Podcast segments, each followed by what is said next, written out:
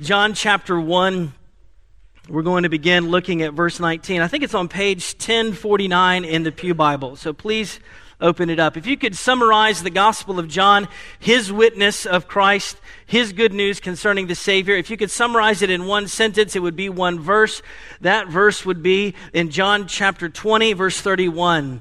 These are written, all the things that John had included, and there were a lot of things that he said he didn't include, but of all the things that he did include, this he said, I write that you may believe that Jesus is the Christ, the Son of God, and that by believing you may have life in his name.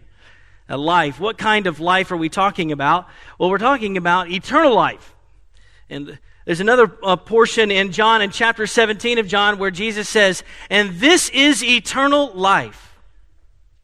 That, that's when, when Jesus says that, that's when we kind of, you know, we want to naturally lean in, right? We want to say, what is he about to say next? This is eternal life. Is it that we would behave in such a way that we would that we would be uh, that we would belong in such a way to this that we would we believe certain things and thus we would have eternal life? No, he says, this is eternal life that they may know God, that you might know God. That would be the greatest thing. Eternal life, not life you know, part two, continuing on eternal life, but eternal abundant life now is to know God.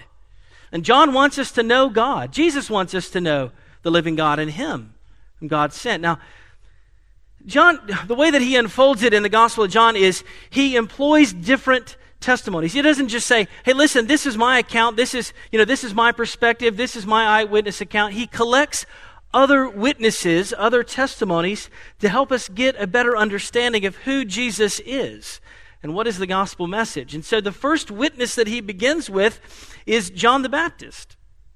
John the Baptist, uh, this, this great leader who is esteemed, uh, who, who is, there's great, a, a, great deal of attention surrounding him, and there's a buzz concerning him. And that's where we focus this morning concerning John. Let's look at God's word beginning in verse 19. Now, this was John's testimony. When the Jews of Jerusalem sent priests and Levites to ask him who he was, that is John the Baptist, he did not fail to confess, but confessed freely, I am not the Christ. They asked him, Then who are you? Are you Elijah? He said, I am not. Are you the prophet? He answered, No. Finally, they said, Well, then who are you? Give us an answer so that we can take back to those who sent us. What do you say about yourself? John replied in the words of Isaiah the prophet I am the voice of the one calling in the desert, make straight the way for the Lord. Now, some Pharisees who had been sent questioned him, Well, why then do you baptize if you are not the Christ, nor Elijah, nor the prophet? I baptize with water, John replied, but among you stands one who you do not know. He is the one who comes after me, the thongs of whose sandals I am unworthy to, to untie. I am not worthy to untie. This all happened at Bethany on the other side of the Jordan where John was baptizing. The next day, John saw Jesus coming toward him and said, Look, the Lamb of God who takes away the sin of the world. This, this is the one I meant when I said, A man who comes after me has surpassed me because he was before me. I myself did not know him, but the reason I came baptizing with water was that he might be revealed to Israel. Then John gave this testimony I saw the Spirit come down from heaven as a dove and remain on him. I would not have known him except that the one who sent me to baptize with water told me, The man on whom you see the Spirit come down and remain is he who will baptize with the Holy Spirit. I have seen and I testify that this is the Son of God. This is the word of the Lord. Thanks be to him. Will you join me in just a moment just to pray? Lord our God, we confess that uh, this morning we have sinned, so forgive us. Forgive us because sin has a way of confusing us, distracting us, even deceiving us. When we don't perceive ourselves, we don't perceive the world or our identity, we don't even perceive you, our Maker, correctly. So I pray that right now you might have mercy, that you would even come by the power of your Spirit to accompany and illuminate your word so that we might be challenged but we might even be changed. For Christ's sake, we ask. Amen. Uh, do, do, any of you remember uh, disposable cameras? Do, do, you remember these things? this is something that, you know, this was kind of a phenomenon. I think it was like the 90s, pretty much characterized disposable cameras, right? You could pick them up at the store. This is also the days when you would actually have your film developed at you know the local whatever drugstore or the mall and so there were these these cameras disposable ones they even came out with in the late 90s when i was in college they came out with a one that was a panoramic disposable camera. We took some of these on a ski trip. Some buddies of mine, we went out west to ski, and uh, we came back and had these neat pictures. And I remember several months later in the spring, I was over at one of uh, these guys' house. There was a party, there was a meal going on. And I noticed on his wall he had some pictures that were recently framed that were put up, and uh, he had one of these pictures from the trip. It was this beautiful, you know, this beautiful uh, landscape overlooking the mountains uh, in Vail or Keystone or wherever. And I, I looked a little bit closer, and he had cropped off part of it so it could fit in part of the frame. And I, am looking carefully at the picture, and I notice there's a little red coat, and, and the guy's cut off. That's my red coat. What on earth? Lance has completely cut me, cut me out of the picture. I, I was so disgruntled. I, I, was, you know, kind of, you know, upset. I'm like, well, fine then. You know, if, if Lance doesn't need me in his picture need me in his life, then I don't need him as a friend either. And I was completely missing the point. Of course, Lance and I weren't even that close, and that wasn't even the focus of the picture. The, the focus of the picture was the whole, you know, beautiful landscape, the mountains and the snow. But you know how it is sometimes wasn't that big of a deal. But if you were to, if, if you were to look out and envision, if, if you will, just the landscape and the panorama of your life, of the narrative of your life, where's the focus? And, and, and even more pointedly, where, where is God in there? Where is Christ? Is, is he in focus? Is he in the picture? Is he on the fringe? Is, is there, are there times, are there moments where he is cropped out. And I don't mean in Photoshop kind of way. I, where is he? Where is Jesus? Our outline this morning is just two headings. The first is John's identity and purpose, and then the second is Jesus' identity and purpose. So let's look here at verses 19 through 28, where I think we see part of John's identity and purpose. What's going on is like a, a congressional interrogation here as men are sent part of the Jerusalem uh, leadership. They've come to, uh, to set up an interrogation. It's almost like if you, you know, could imagine, you know, when a president nominates someone and they have to be uh, before a, a hearing committee or maybe they appoint, say, an attorney general. And then, of course, all of the members of Congress who are on the opposing party will immediately attack and probe and investigate and try to find fault against this nominee. And and that's kind of what's going on here. They're coming and they're on a, a fact, well, really a fault finding mission as they are pointing and they've been sent. So let's look here at verse 19. Now, the, the Jerusalem, the leaders of the Jews in Jerusalem sent priests and Levites to ask him who he was. And then they, they press down. Are you Elijah? Are you, are, you, are you a prophet? I mean, are you even Messiah? And there, there are hopes and there are histories that surround why they might ask those questions.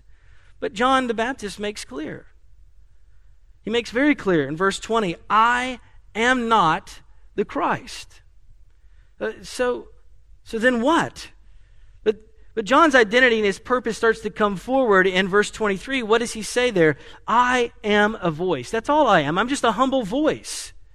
That's my role. And he quotes there uh, from Isaiah 40. I'm just, I'm just, all I'm doing is just clearing the way. I, I'm just prepping the road so that people can make a clear path to Messiah and have an understanding there. And, and his purpose was to call people to repentance. And that's what his baptism was about. It's different than the baptism into Christ's Church. It's, it's a baptism of repentance, of cleansing. It's a symbolic thing to, to turn. And, and he wants to prepare the way and point them to Christ. And he makes very clear in verse 27 look, let me be very clear to your answer to this you know, interrogation. Let me be really clear. Verse 27 I am not worthy. That alone is something, right? But then he goes a step further because he says, not only am I just generally, I'm not worthy, but I'm not even worthy whenever he comes, okay? I, I can't even stoop down and untie his sandals. That would be a place in a society where people mostly wore sandals, collected a lot of dirt and dust. It was a filthy place, their feet. And it was something that only a slave or servant could even do. It was prohibited by law. I mean, here he's saying, look, I'm not even on, I'm not even on that spectrum. I'm off of that. I'm below that. As far as the true Messiah, Christ, the anointed one, is concerned, I'm lower than that. Well, here you have this popular leader. He's a man of, of integrity, of great character and courage. He's esteemed by tons of people.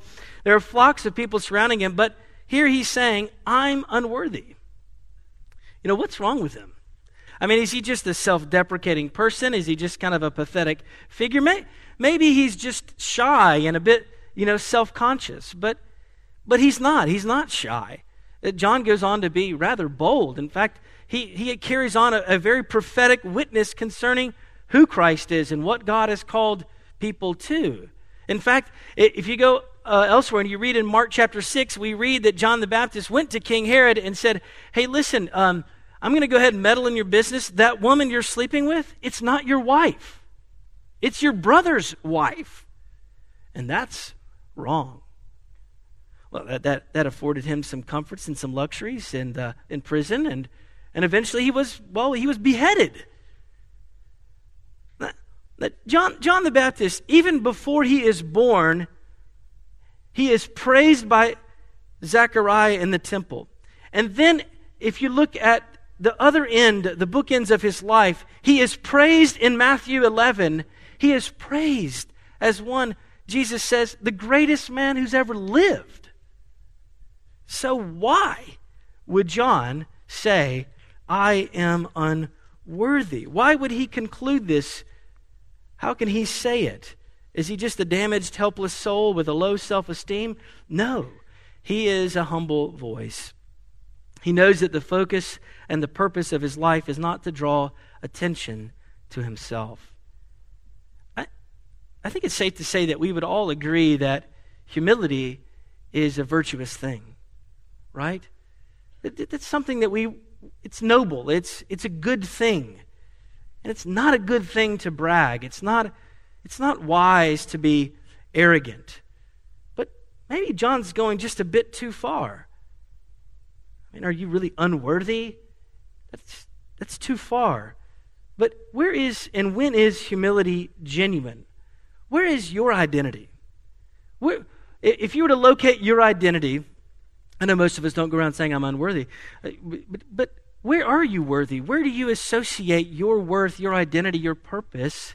Is it in your family? Is it in your career or your credentials, what you, what you own? What are your gifts or your talents? Well, if it is, or if you're drawn to do that, then you may, you very well may have too high a view of yourself but then again, on the other hand, if you tend to locate part of your identity in your hurts and your wants, and maybe a victim status or things that have gone wrong or disappointments and circumstances in your life, then you very well may have too low a view of yourself.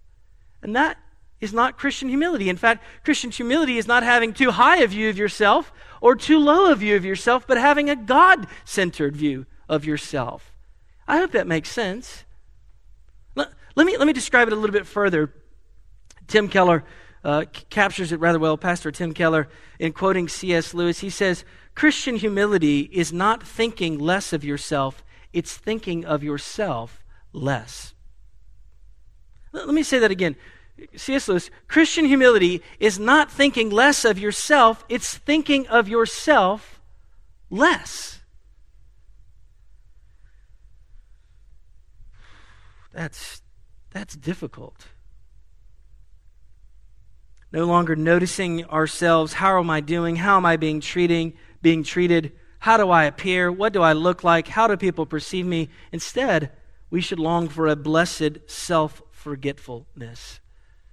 You see, John the Baptist, he's not just slamming and condemning himself, he's not deprecating, he's not slamming himself, he is forgetting himself.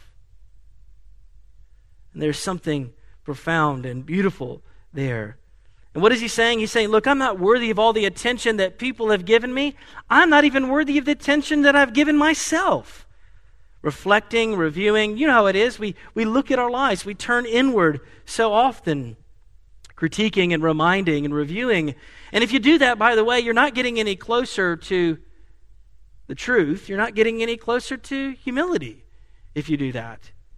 You need to turn your eyes towards Christ. What does Christ think. Who is Christ? That's where my identity resides. But we resist it. Let's be honest. We, we resist that in our selfish pride, and we resist it in our self pity, which is a reverse form of pride, by the way. We resist it. The last church that I served was about this size, a little larger. They had a lot of weddings at that church, and uh, I, I did a lot of those weddings. In fact, I could be a wedding coordinator. I don't think that's probably something to be proud of, but nevertheless, I remember many times we would set up on a Friday night and we'd be, you know, almost exactly like this. And the wedding coordinator who worked at the church, she would come forward, and I knew all the lines. I could pretty much say all of them right off the hand. And, and everybody would be set up, and we would remind everybody in the wedding party what's to be expected the next day. She would say a few things, uh, you know, a few words. By the way, tomorrow be here at such and such a time. Don't be late for the photos. And if there was kind of a, you know, a frat boy mentality amongst some of the groomsmen. She'd say, no drinking before the, the ceremony, you know. And, and by the way, ladies and men, all of you just want you to be mindful that if you get on this platform and, and you start to lock your knees, you're going to get lightheaded. And if you do feel lightheaded, you need to go and sit down. Don't just collapse on this stage up here. And then I would, I would remind people too, they would always have this awkwardness. If you were in the, the bridal party, you'd say, you know, like, where do you look, you know, during the ceremony? And I would always say, just remember Remember, wedding party, if you wonder where your eyes ought to be, it's eyes on bride. Eyes on bride.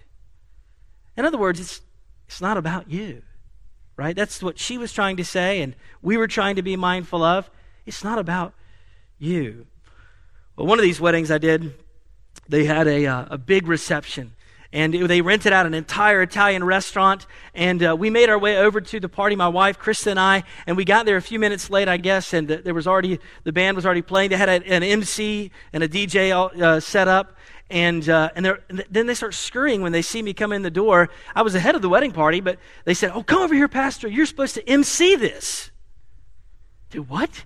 I thought my job was over. I'm just looking forward to some, you know, some pasta. And well here they are. They're, the wedding party's about to come in. The, the limo is just pulled up. Here's the list, and you've got to introduce everybody. Do what?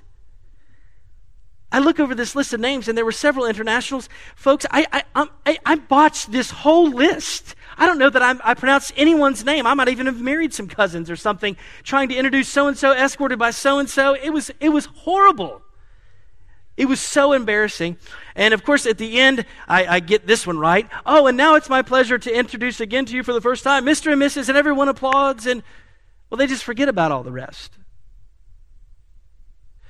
But imagine, if you will, if I had walked away from that scenario and I had spent the rest of the evening disgruntled and upset because who put me up to this?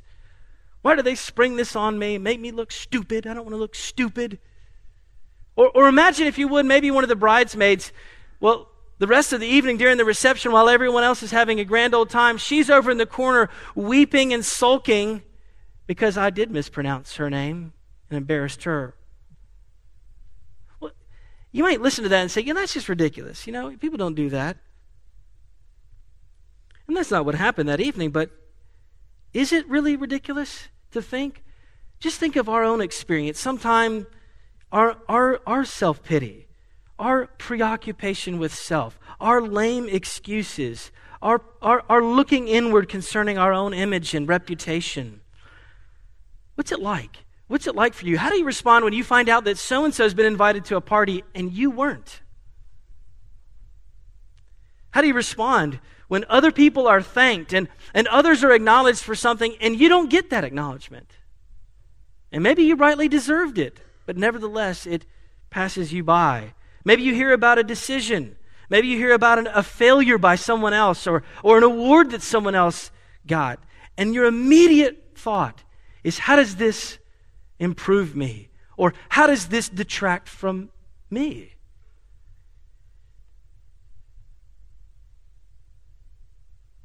There are times when we cry, that's not fair, and we cry, that's not right, but oftentimes we're just crying, me, me, me. When John's asked the question, Who are you? he quickly points to the more important question not who am I, but who is he? Because that was the theme of John's life. Later you can read in John 3 3, he says, I must decrease, and he, Jesus, must increase. He doesn't say, Behold, I. John doesn't say, he doesn't even say, Behold, I. I, I am I'm so unworthy. He's saying, Behold, the Lamb, the Lamb of God. Look to him, Messiah. So that's our second heading here, picking up in verse 29. Jesus' identity, Jesus' purpose. He says, Behold, we don't use that language uh, nowadays. We say, Look. And this, this look to the Lamb of God, that, that Lamb of God, that notion would have brought forth all sorts of images for them. If you know the Old Testament, it should for you as well, because if you go back to Genesis chapter 22, you read there of Abraham and his son, his longed for son, Isaac. They're making their way on a journey, and Isaac, of course, turns to his father and says, I see the wood, I, I, I see the fire, the knife, but father, where is the sacrifice? And Abraham says, What? The Lord will provide. And he does in the form of a lamb. And, and then later, hundreds of years later, we find out that in the life of Israel, as they're in the bondage of slavery in Egypt, when God wants to deliver them, one of the last plagues is what? The angel of death descends upon the firstborn over all of Egypt. But those who have the blood of what? The lamb across their doorpost are passed over. A substitute, right? We read about that later in Isaiah 53 when we read of Messiah to come, that he would be one who is pierced, afflicted. Yet, Isaiah 53 says this He opened not his mouth, and like a lamb, a lamb he was led to the slaughter. Clearly, Jesus, the atonement, the ransom, the payment for sin. The payment for our sins. And notice John here does not say, pointing to the lamb, hey, look, there is a Lamb of God. He says, no, look, the Lamb of God who takes away our sin. Can you imagine that? Just that, that imagery that away it goes, the, the burden of our own guilt and shame, which we cannot take away, we cannot remove.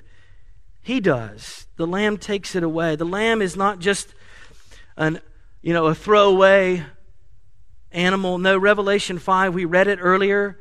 Revelation 5 testifies, all of us read it in unison, the Lamb of God who is worthy, worthy of our allegiance, of our lives, that we might bow down. And if you want to be humble, and by the way, humility, it is a virtuous thing, but of all the virtues, humility is very shy. As soon as you begin to talk about it, it leaves the room.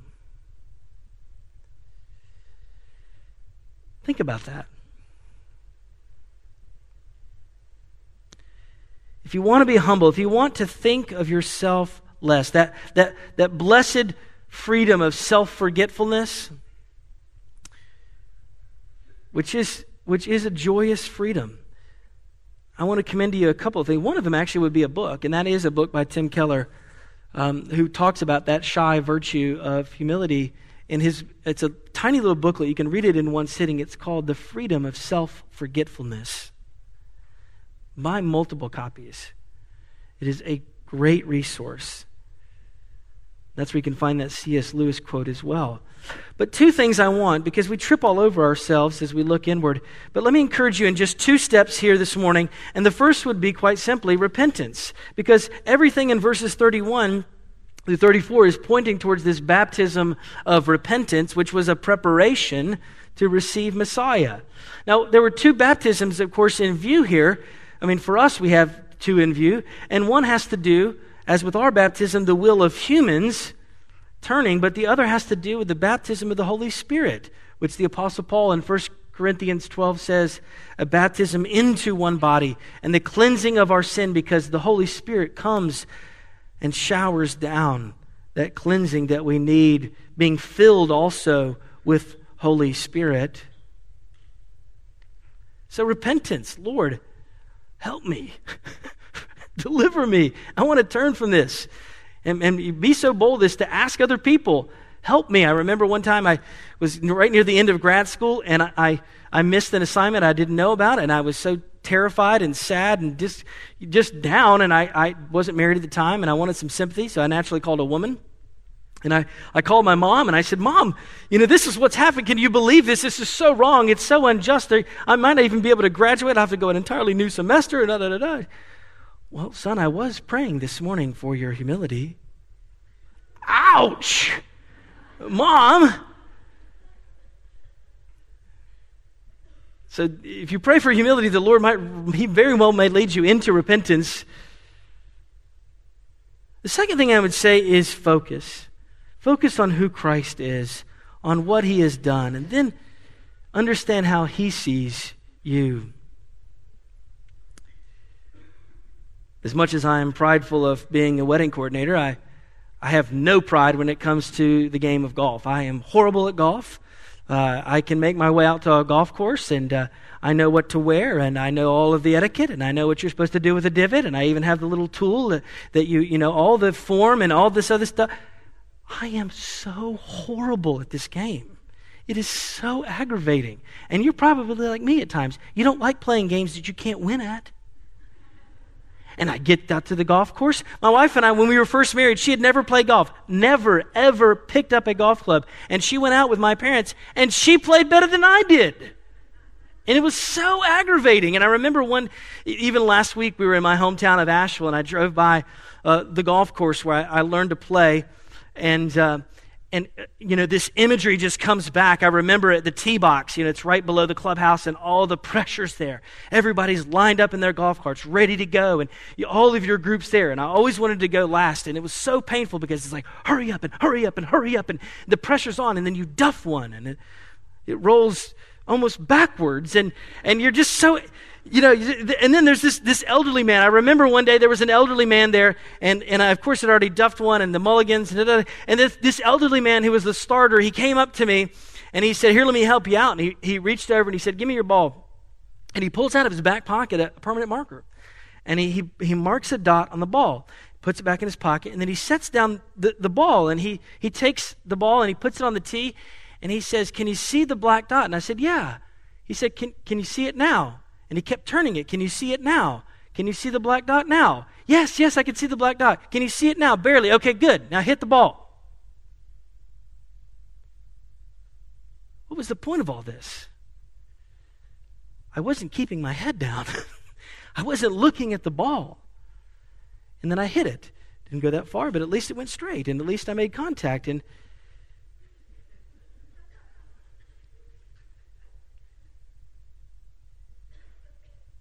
Point is, we have to keep the main thing the main thing. It's about the Lamb.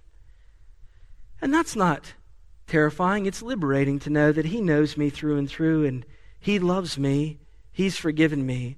And I don't care about what people think and say, I care about what He does. Robert Murray M'Cheyne, who was a 19th century Scottish minister, writes of this. He says, The heart is deceitful above all things and desperately wicked. Who can know it? He's quoting Jeremiah 17 there. And this is what he goes on to say Learn much of the Lord Jesus. For every one look at yourself, take ten looks at Christ. He is altogether lovely, such infinite majesty, and yet such meekness and grace, and all for sinners, even the chief. Live much, he goes on to write, in the smiles of God. Bask in his beams. Feel his all seeing eye settled on you in love, and repose in his almighty arms. I know that Christ is my Lamb. He is your Lamb. Our identity is in Christ. He is our reference point, the Lamb of God. Two years ago, I woke up and uh, almost uh, to the month, I, I woke up and received word, a message that uh, my dear friend uh, and mentor, an older pastor, Terry Trailer, had died just totally unexpectedly. Collapse of a heart attack, working out in the gym. And I, I was so dumbfounded. I remember just, just, I was there in my bed, just, just, just weeping and weeping at the thought that Terry was gone. I had spent just a few months earlier, I had spent an entire two weeks with he and his wife. Such a sweet time to know that he was dead. His favorite hymn, Terry, his favorite hymn was The Sands of Time Are Sinking, and we're going to sing it here in just a moment. The sands of time are sinking. There are different renditions as far as the music is concerned, but the verses of Samuel Rutherford there are so sweet and so rich and so strong for us to consider. And I can still see it on his face because because Terry would talk a great deal about glory, about the new heavens and the new earth. And that's exactly what the song is pointing us to. Because one of the verses, this is the one I will not gaze at glory this is when we enter into his presence. He says, I will not gaze at glory, Rutherford writes, but on my King of grace, not on the crown he giveth, but on his pierced hand. The Lamb, the Lamb is all the glory of Emmanuel's Lamb. I can still see Terry looking at me with such fervor, with, with such emphasis. He would say, Troy, Troy, the Lamb is all the glory. The Lamb is all the glory of Emmanuel's land. Which is to say, it's not about the sweetness or the reward or the deliverance. It's not about me or my benefits or my achievements, but Jesus, because the glory shines so bright. In fact, the new heavens and the new earth which comes down and descends the new Jerusalem, there is no need of sun because the glory of the radiance of the brilliance of Jesus is so bright. Can you see it? Do you get even just a glimpse of it right now? Well, it's only by faith that we'll see it and take our eyes off ourselves. But let's do that right now. Will you join me in prayer? Father, as. Um, as I prayed, even as we opened your word, we confess that we have sins.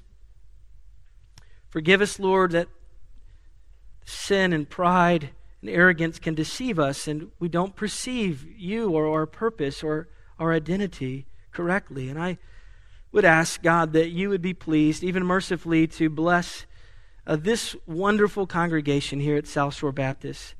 May they not be detoured Lord, with any self preoccupation this year ahead. Would you flourish them, Lord, as they look to you, these brothers and sisters? Would you flourish their ministry and their leadership, their witness in the community as they look to you? Lord, bless us all, would you please, with the freedom of self forgetfulness. And we pray that you would do that for our joy and for your sake, for your name, for your fame this new year ahead. We pray all this through Christ. Amen.